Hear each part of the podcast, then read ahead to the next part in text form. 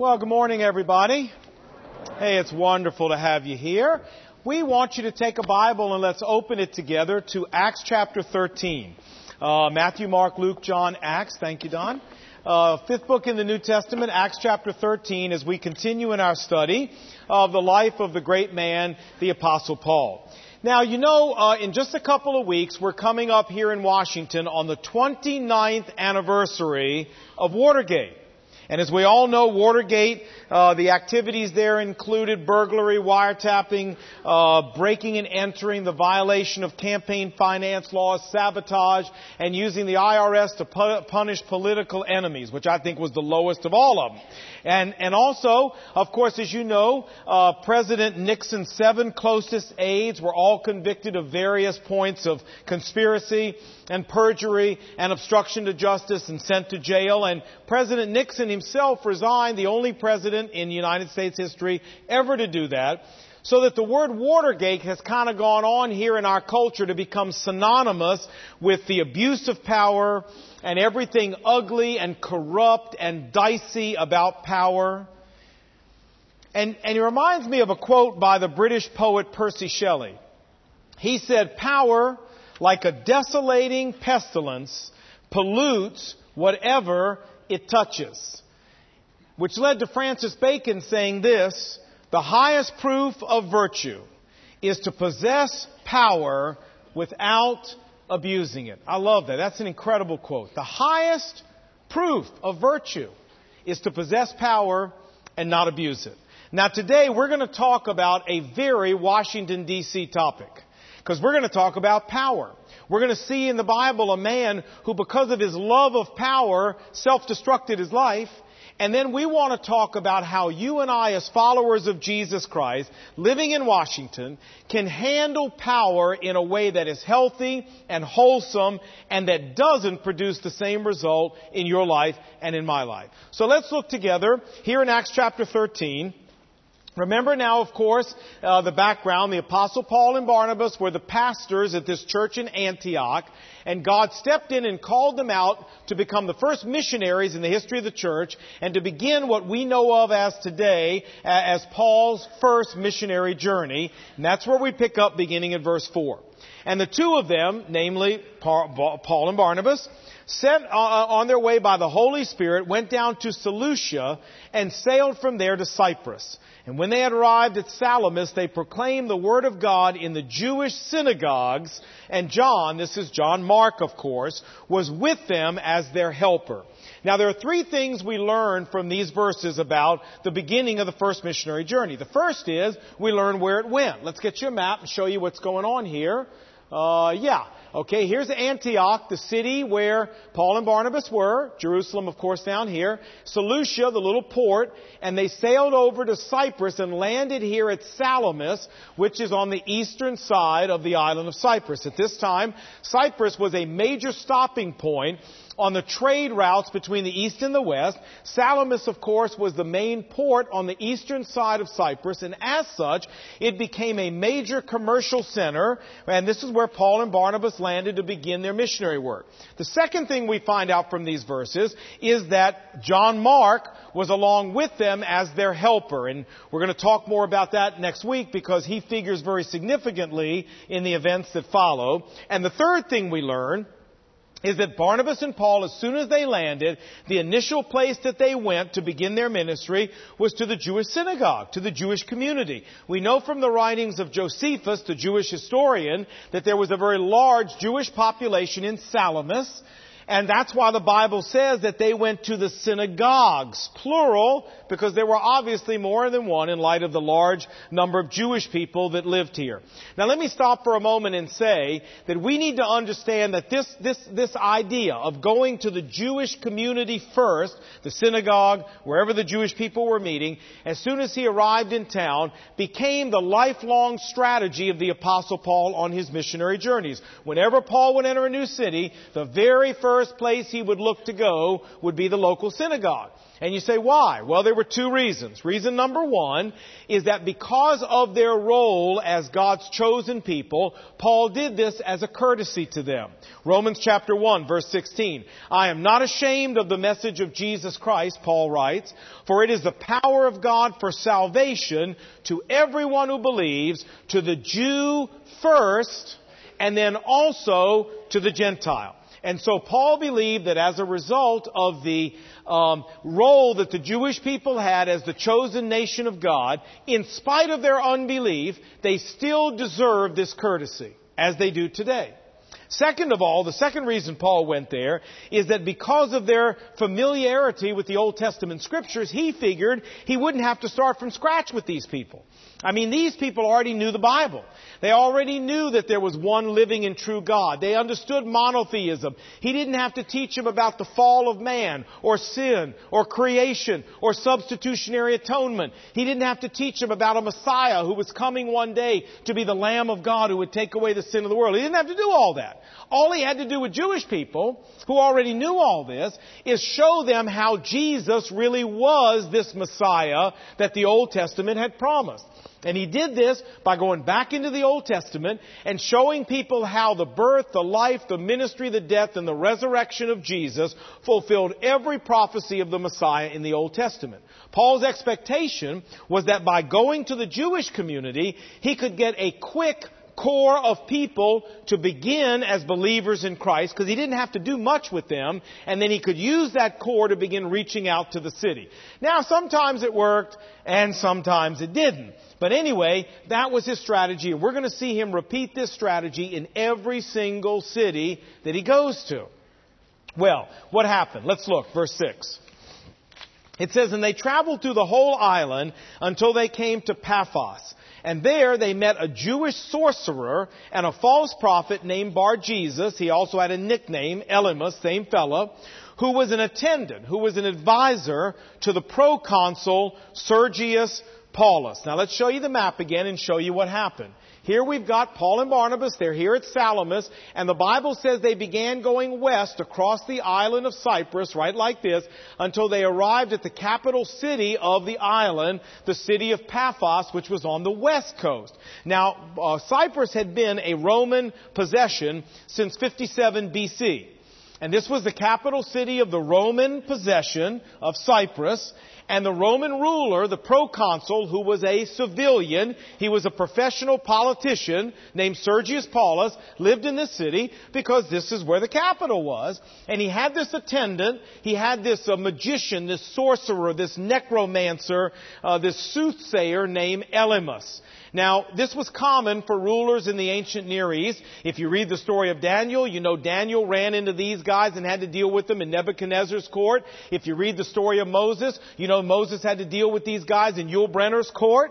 I mean, these were the guys who were there. And this guy has one, this guy named Elymas. Okay, well, look what happens next. Oh, and by the way, before we go on, let me just say, you know, a study was done on this man's life by Sir William Ramsay in the early nineteen hundreds. Sir William Ramsay was a professor of classical art and archaeology and linguistics at Oxford University, a wonderful believer, a very well-educated man. And he did a study, among others, on Sergius Paulus. And what he found is that this man's name appears in Roman records in various inscriptions. He came from a noble family who had a history of service to the Roman Senate and Empire. And that he found that this guy, Sergius Paulus, according to Roman records, was in Cyprus, serving as the proconsul, according to those Roman records, exactly at the time that the Bible says Paul and Barnabas showed up, or roughly forty-nine A D. Isn't it interesting? The more we dig up, the more the Bible proves to be exactly the way it says it is. Totally accurate. We know this guy was here, not just from the Bible, but from Roman records. Okay, now, this guy Elymas, look what happened next. Verse seven.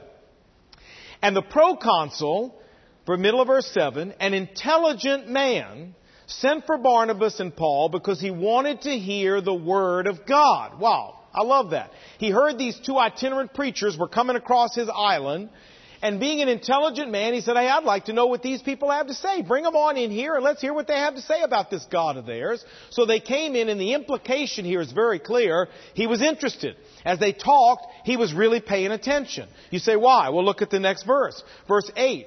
But Elymas the sorcerer opposed Paul and Barnabas and tried to turn the proconsul away from the faith. As Paul and Barnabas are sharing with this guy, and he's about ready to make a decision, this guy Elymas jumps in and starts arguing against Paul, trying to convince the proconsul that this is dumb, this is stupid, who are these beggars, get them out of here. And he made Paul mad. Now, Paul was not the right guy to make mad. Watch. Verse nine, then Paul was filled with the Holy Spirit, and he looked straight at Elymas. Uh, some other versions of the Bible say he fixed his gaze on Elymas. Now, I'm telling you something. Paul, filled with the Holy Spirit and, and unhappy, would not be the guy you want to fix his gaze on you. You did not want to be in Elymas' shoes right at this moment. And look what he said. He said, you are a child of the devil and an enemy of everything that is right. You are full of all kinds of deceit and trickery. Will you never stop perverting the right ways of the Lord? Mm, mm, mm. Verse eleven. And now the hand of the Lord is against you. You're going to be blind, and for a time you will be unable to see the light of the sun. And immediately mist and darkness came over Elymas, and he groped about seeking somebody to lead him by the hand. Oh, mama, don't want to be in that position with Paul. Watch, verse twelve. And when the proconsul saw what had happened, he believed. Well, yeah, I guess so. If I'd have seen this, I'd have believed too. You bet. He believed, for he was amazed at the teaching about the Lord. You know, it's interesting to me here that Paul did not adopt our modern view of pluralism. Did you notice this? We live in a world where our view is, since there is no absolute truth, we have to be equally tolerant of every ism and every ology because we really can't be sure what's right and wrong. That wasn't Paul's attitude at all, my friends. Paul believed it when the Bible says it was God-breathed and inspired in absolute truth. Paul believed Jesus when he said, John fourteen six, I am the way, the truth, and the life. Nobody gets to heaven except by me. Paul believed Jude three, where Jude says that we are to contend earnestly. We are to contend earnestly for the true faith that was once for all delivered to the saints. And as far as Paul was was concerned, opposing somebody trying to come to Christ, getting in the way of somebody trying to make a decision for Christ, like Elymas did to the proconsul, was actively trying to bring about somebody's missing heaven. And he wasn't tolerant, and he wasn't pluralistic about this. He said, wait a minute, pal, this is truth. And if you get in the way of this, guess what? It's going to run you over. Now, we can be nice, we can be kind, we can be gentle, and we can be respectful. But it doesn't mean we've got to be pluralistic when it comes to the truth of the Word of God. The truth of the Word of God is not intended to be pluralistic. It's intended to be absolute once and for all. And we are intended to contend for the truth of the Word of God. We can do it nicely. We can do it respectfully. But we need to do it passionately and copy the attitude of the Apostle Paul in our world today that says there is only one way to heaven. And we need to contend for that truth in every way that's possible. We don't just go, well, you know, you you go your way, I'll go my way. That wasn't Paul, friends, and that ought not to be us. Well, whatever happened to our good friend Sergius Paulus? Well, actually, we have we have uh, records of church history that tell us what happened to this guy. Do you know he gave up being a Roman politician? And he turned out to give his life to the service of Jesus Christ. And church tradition tells us that when Paul went to Spain towards the very end of his life, he took Sergius Paulus with him. And, and as they were going through France, he commissioned him as the bishop of Narbonne, which is a city in southern France, right on the Mediterranean coast, and left him there as the leader of the church in that area. So how cool is this? This guy ends up being the first bishop of the French Riviera. I mean, how cool is this? I think this is pretty cool, huh? And that's what happened to our good friend Sergius Paulus. Well, that's as far as we want to go today, because we want to stop and ask a really important question. And y'all know what that question is. So nice and loud. Here, ready? Here we go. One, two, three. So what? That's right. You say, Lon, so what? I've never even been to the French Riviera, and frankly, I don't care who the first bishop of the French Riviera was. What difference does this make to my life? Well, I think a lot. Let's see if we can figure it out together. You know, when it comes to behavior, I always think it's a good idea to ask the question, why? I mean, for example, why do dogs chase cats? You ever think about that? Why do they do that? Here's another one. Why do people refuse to look at you when you're trying to merge into stop traffic? Why is that? Here's another one. Why do Jewish people never pay retail? That's one that, that that's a good one to ask. Now, I got one more for you. Here's another one. Why did this guy Elymas oppose Paul? I mean, people do things for a reason. Why did he do this? Why did he stand up and try to talk the proconsul out of believing in Jesus? Man, I don't think it takes a rocket scientist to figure this out. It was all about power. He was, he had a power position. He was the number one top dog, chief spiritual advisor on the whole island of Cyprus. And even though he was a false prophet, he was smart enough to see, if you understand what I'm saying, that if Sergius Paulus became a follower of Christ, he was done. Sergius Paulus, if he became a follower of Christ, was going to base everything he did on the truth of the Word of God, not stupid magic and stupid sorcery. Elymas was done. And so he, did, he didn't oppose Paul because he was trying to oppose truth. This guy didn't even care about truth. All he cared about was power. And what he saw was that Paul and Paul's message was a threat to his power, pure and simple. And as a result of that love of power, look what happened to the guy. Look at the self-destruction he brought on his life. Friends, in two thousand years, not a thing has changed. We live in a town where people still do this to themselves every single week. We live in a town where for the love of power, people do things that are stupid and hurtful and, and unwise and bring all kinds of damage on themselves and the people around them. It hadn't changed. And you know something about this town, because I've lived here almost thirty years. Something about this town is you can come to this town not even wanting power. You can come to this town not even looking for power. And if you stay here long enough, the stuff's just like a smog that hangs over this town. It's amazing how much of it you'll find yourself absorbing and being given just by being here. It's, it's really kind of scary. There are some of you sitting here today who have positions of power right now in government, in industry, in corporations, positions of power in education and other places that you never dreamed you'd ever have when you came to Washington, but you got it. Now, is anything wrong with that? No. Power is wonderful. As long as we handle it properly. But if we don't, if we don't handle proper biblically, if we don't handle it righteously, power will corrupt our characters, power will warp our spiritual senses, and power will lead us to make stupid, disastrous decisions just like this guy Elymas did. It will do it. So, my question as we close is, what can you and I as followers of Jesus do in this town to insulate our lives from the trappings of power? What can we do so that whatever power and influence God gives us, we can handle it without it destroying our lives? I got three suggestions for you. Number one, number one, if we want to handle power in a wholesome, healthy way so it doesn't destroy our lives, number one, we must see all power as a direct gift from God. Psalm seventy-five says this, not from the east, nor from the west, nor from the south comes exaltation, comes power, comes influence. God is the one who lifts one person up and puts another person down. You know, I saw a car not too long ago. I mean, a power car. You know these things. You hear them before you see them. You understand what I'm talking about. And I saw this thing, I was riding behind it, and the guy driving it, and he had a big old bumper sticker on the back. And here it just simply said this, it said, I earned it! Exclamation point. Well, no, I'm sorry, you didn't. No, you didn't. You might have worked hard and you might have earned the money to buy it, but the position, the authority, the opportunity to make that money and buy that power car is not about you and me. And friends, whatever position you've got today, it's not about you. It's not about your own effort, your own cleverness, your own smarts, your own capacities, your own toughness. Let me tell you something. There are a lot of people in the world smarter than you, tougher than you, and more capable than you. And they're not where you are today. It has nothing to do with that. It has to do with God, making a sovereign decision to put you where you are today.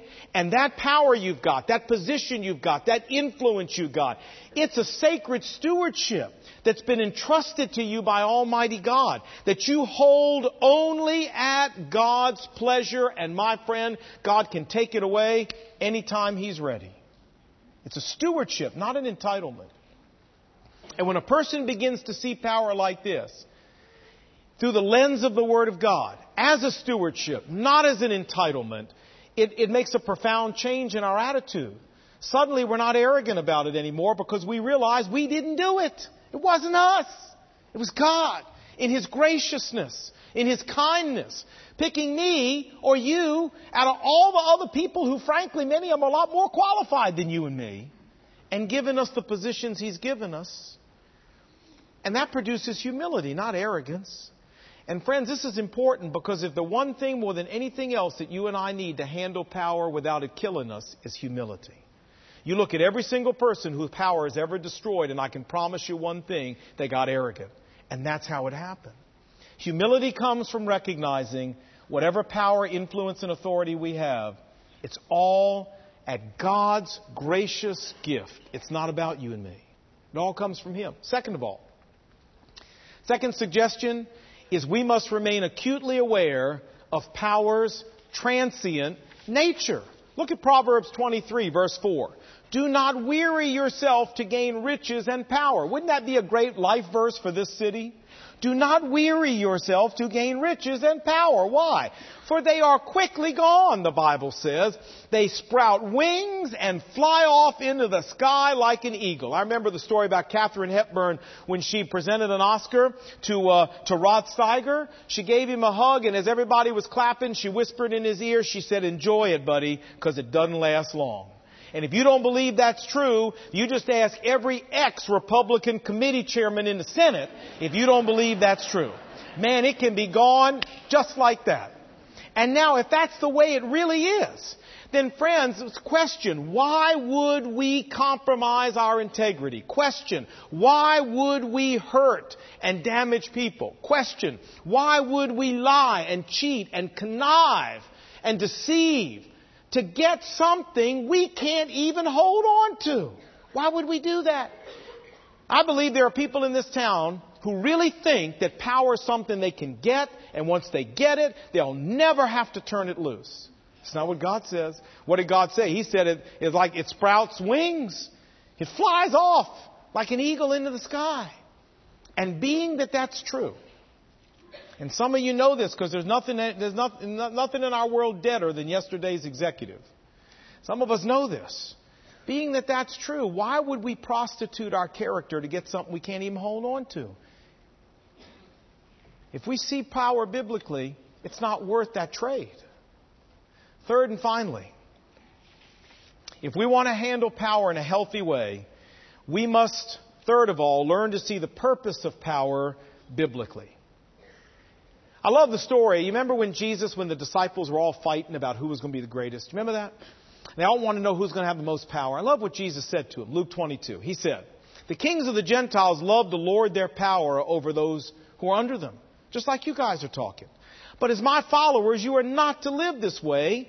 Whoever among you desires to be the greatest. You want power, fellas? Okay, let me tell you something. Whoever among you desires to have power, he must be the servant of Of all.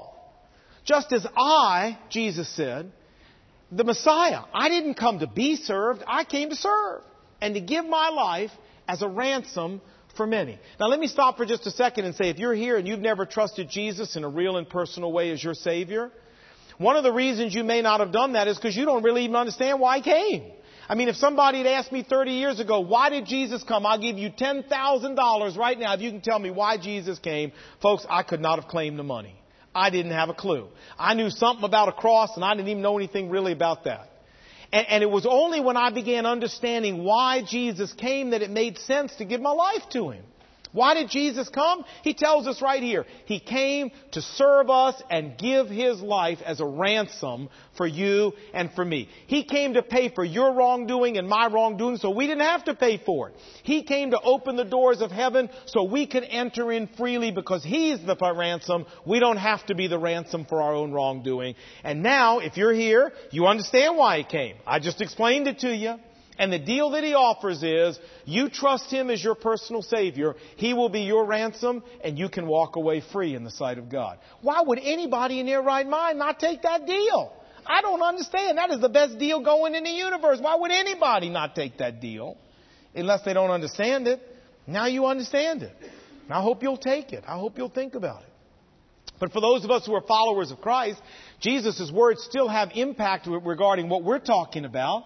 Think about it now. How much power did Jesus have at His disposal? Power. You say, Lon, what are you, nuts? Well, he had, I mean, he, he said the blind people see and they saw. He said the deaf people hear and they heard. He said the lame people get up and they got up. He said the dead people come alive again and they came alive again. What do you mean how much power did He have? He had power, unbelievable power. You're right. Now, here's my question.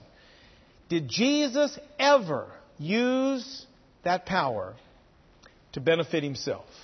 Ever? Can you think of one example where He ever used it to benefit Him? I can't. What did He say here? He said, I didn't come to be served. I came to serve you.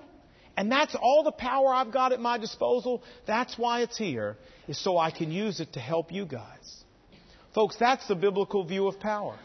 That God doesn't give us power to use on us. God doesn't give us influence and authority to benefit ourselves and see how, how much of a big shot we can become and see how many resources we can amass.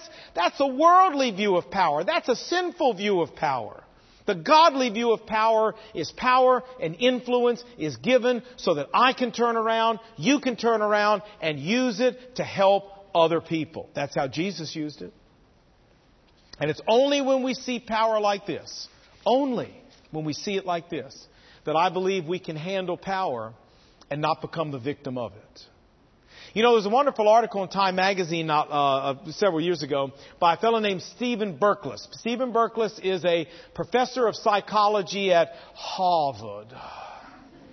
Well, he is. Anyway, he did a study. Title of the article is, The Bigger They Are, The Harder They Fall.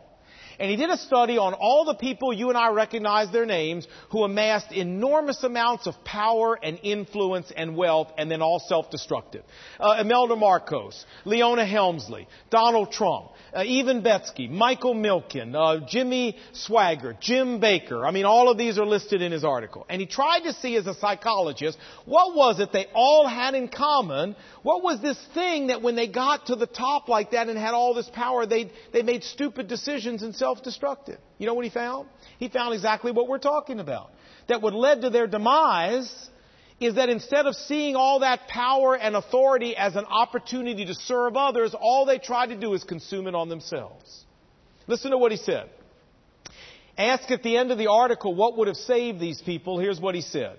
He said, what is missing in these self-destructive people is deep community. See, the one thing, community, you got to serve others. You got to involve others. Deep community or religious activity that goes far beyond just writing a check to a charity. I can't emphasize the importance of this enough, he says. Go, be part of a community. Subordinate yourself to a greater cause. Serve people with your power. Serve people with your influence, he said. When we do that, we don't take advantage of people, we don't exploit people, and we don't abuse power. Friends, seeing power as an opportunity to help and serve others instead of as an opportunity to benefit ourselves. This is the biblical worldview of power. This is the way Jesus exercised it, and this is the only outlook on power that will keep us from becoming a victim of it.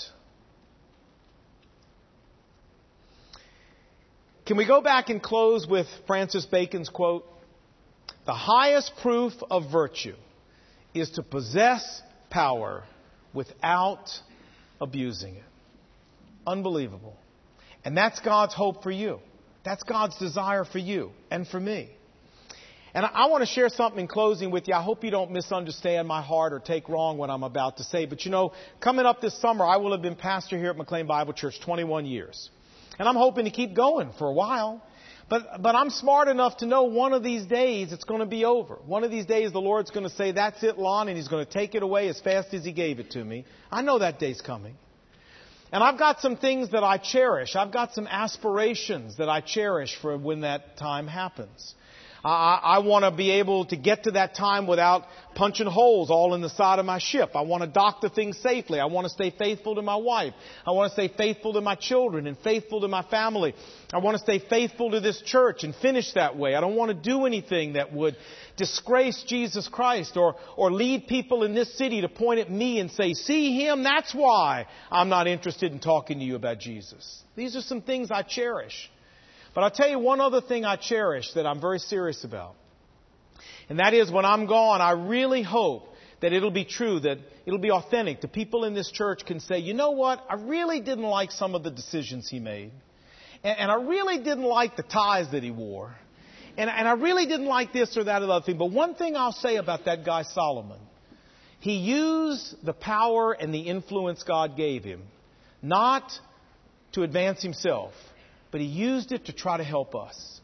He used it to try to serve us. He used it to try to make our lives a little better, to make our families a little better, to help our children grow up to be men and women of God, to make our load a little bit lighter, to give us a little ray of hope. I mean, he didn't go off trying to be a celebrity around the world. He served us with what God gave him. Folks, I cherish that, because to me, that's what this is all about. It's all about using whatever God's given me or you, whatever God's given you, to serve other people. And what, just think, wouldn't it be wonderful if we, when you retired from your company, wouldn't it be wonderful when you stepped down from your position? Wouldn't it be wonderful when you gave up your office? If the people around you could say, well, one thing I'll say about her, one thing I'll say about him, he didn't use all that power on himself. He used it to help us. Can you imagine being paid a higher compliment than that? I can't. Wouldn't it be wonderful if everybody in the House and the Senate down on Capitol Hill, wouldn't it be wonderful if that was their attitude? Wouldn't it be wonderful if they said, hey, why don't we use all this power and this authority instead of worrying about getting reelected and worrying about what committee we're on and worrying about how much authority we can carry around and worrying about how much weight we can throw around in the restaurants? Wouldn't it be wonderful if we stayed and worked and saw what we could do for the American people from our heart? Wouldn't it be wonderful? Well, I know there's a few people up there like that, but wouldn't it be great if they were all like that? Now, we can't change the lives of every congressman and senator in town, but we can change our own lives. And I want us, Jesus wants us, to be a model in this town of how you handle power right. Number one, we handle it, we handle it humbly, because we know it's not about us. It's about God choosing to give it to us. Number two, we handle it with integrity, because we know it's fleeting and it's not worth compromising our integrity to get it.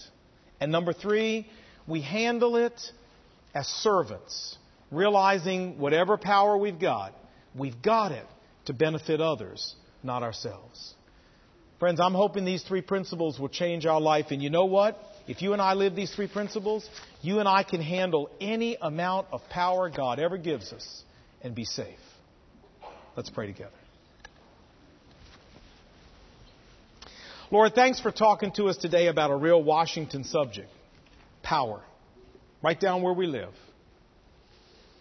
And Lord, I, I pray that you would give us, through our message today, a strategy to live in this town with all the trappings of power around us and be able to live a healthy, wholesome, right life and not allow power to corrupt and hurt us. God, change the way we think. Change our very value system. Change the way we act and the aspirations for our life. Because we were here today and we learned from the Word of God. And we pray these things in Jesus' name. Amen.